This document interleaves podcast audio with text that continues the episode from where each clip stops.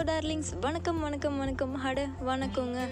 தினமும் அதிக சிரிக்க பழகுங்கள். அது நல்ல ஆரோக்கியத்தையும் நண்பர்களையும் பெற்றுத்தரும் அப்படின்னு ராபின் சர்மா சொல்லியிருக்காரு. இன்றைக்கி நான் சிரிக்கும் மூன்று துறவிகள் பற்றின ஒரு கதையை நான் உங்ககிட்ட சொல்ல போகிறேன் வாங்க.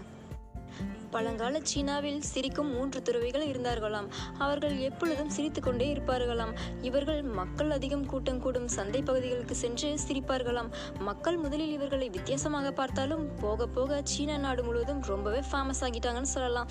இந்த மாதிரி ஒவ்வொரு கிராமமாக சென்று சிரித்து மக்களை மகிழ்ச்சிப்படுத்துவார்களாம் இவர்கள். மக்கள் ஏதாவது கேட்டால் கூட சிரிப்பே இவர்களின் சிறந்த பதிலாக இருக்குமாம். ஒரு நாள் மூன்று துறவிகளில் ஒருவர் இறந்து விட்டார். இதனால் மிக்க வருத்தமடைந்த மக்கள் மற்ற இரண்டு துறவிகளிடம் துக்கம் விசாரிக்க வந்தார்களாம். வந்து பார்த்தால் இறந்த துறவியின் சடலத்தை பார்த்து மற்ற இரண்டு துறவிகளும் சிரித்து கொண்டு நின்றார்களாம். இப்பொழுது கூட ஏன் சிரிக்கிறீர்கள் என்று மக்கள் கேட்டபோது அவர் வென்று விட்டார். அதனால்தான் நாங்கள் சிரிக்கிறோம் என்று கூறினார்களாம். எங்களுக்குள் எப்பொழுதும் யார் முதலில் இருப்பார் என்ற கேள்வி உண்டு. இப்பொழுது அவர் வென்று விட்டார். நாங்கள் இருவரும் தோற்றுவிட்டோம். அதனால்தான் அவரை சிரித்து வழி அனுப்புகிறோம் என்றார்களாம். பொதுவாக இறந்த உடலின் உடைகளை அகற்றி அந்த உடலை கழுவி அடக்கம் செய்வது வழக்கம்.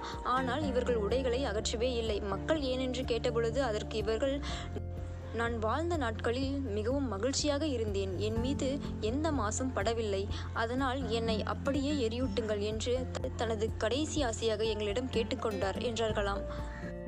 அவரின் கடைசி விருப்பப்படியே இறுதியாக தீயை எரியூட்டும் பொழுது சடலத்தில் இருந்து வண்ண வண்ண பட்டாசுகள் வெடித்து சிதறியதாம். இதனை கண்ட அனைவருமே சிரித்தனராம். தன் இறுதிச் சடங்கில் கூட பிறரை சிரிக்க வைத்து விட்டார் அல்லவா இவர்? உனக்கு துன்பம் வரும்போது சிரி பிறருக்கு துன்பம் வரும்போது பிறரை சிரிக்க வை என்று சார்லி சாப்ளின் கூட சொல்லியிருக்காரு. ஸோ எல்லாரும் அதிகம் சிரிக்க பழகுங்கள். லாஃபிங் is the language of soul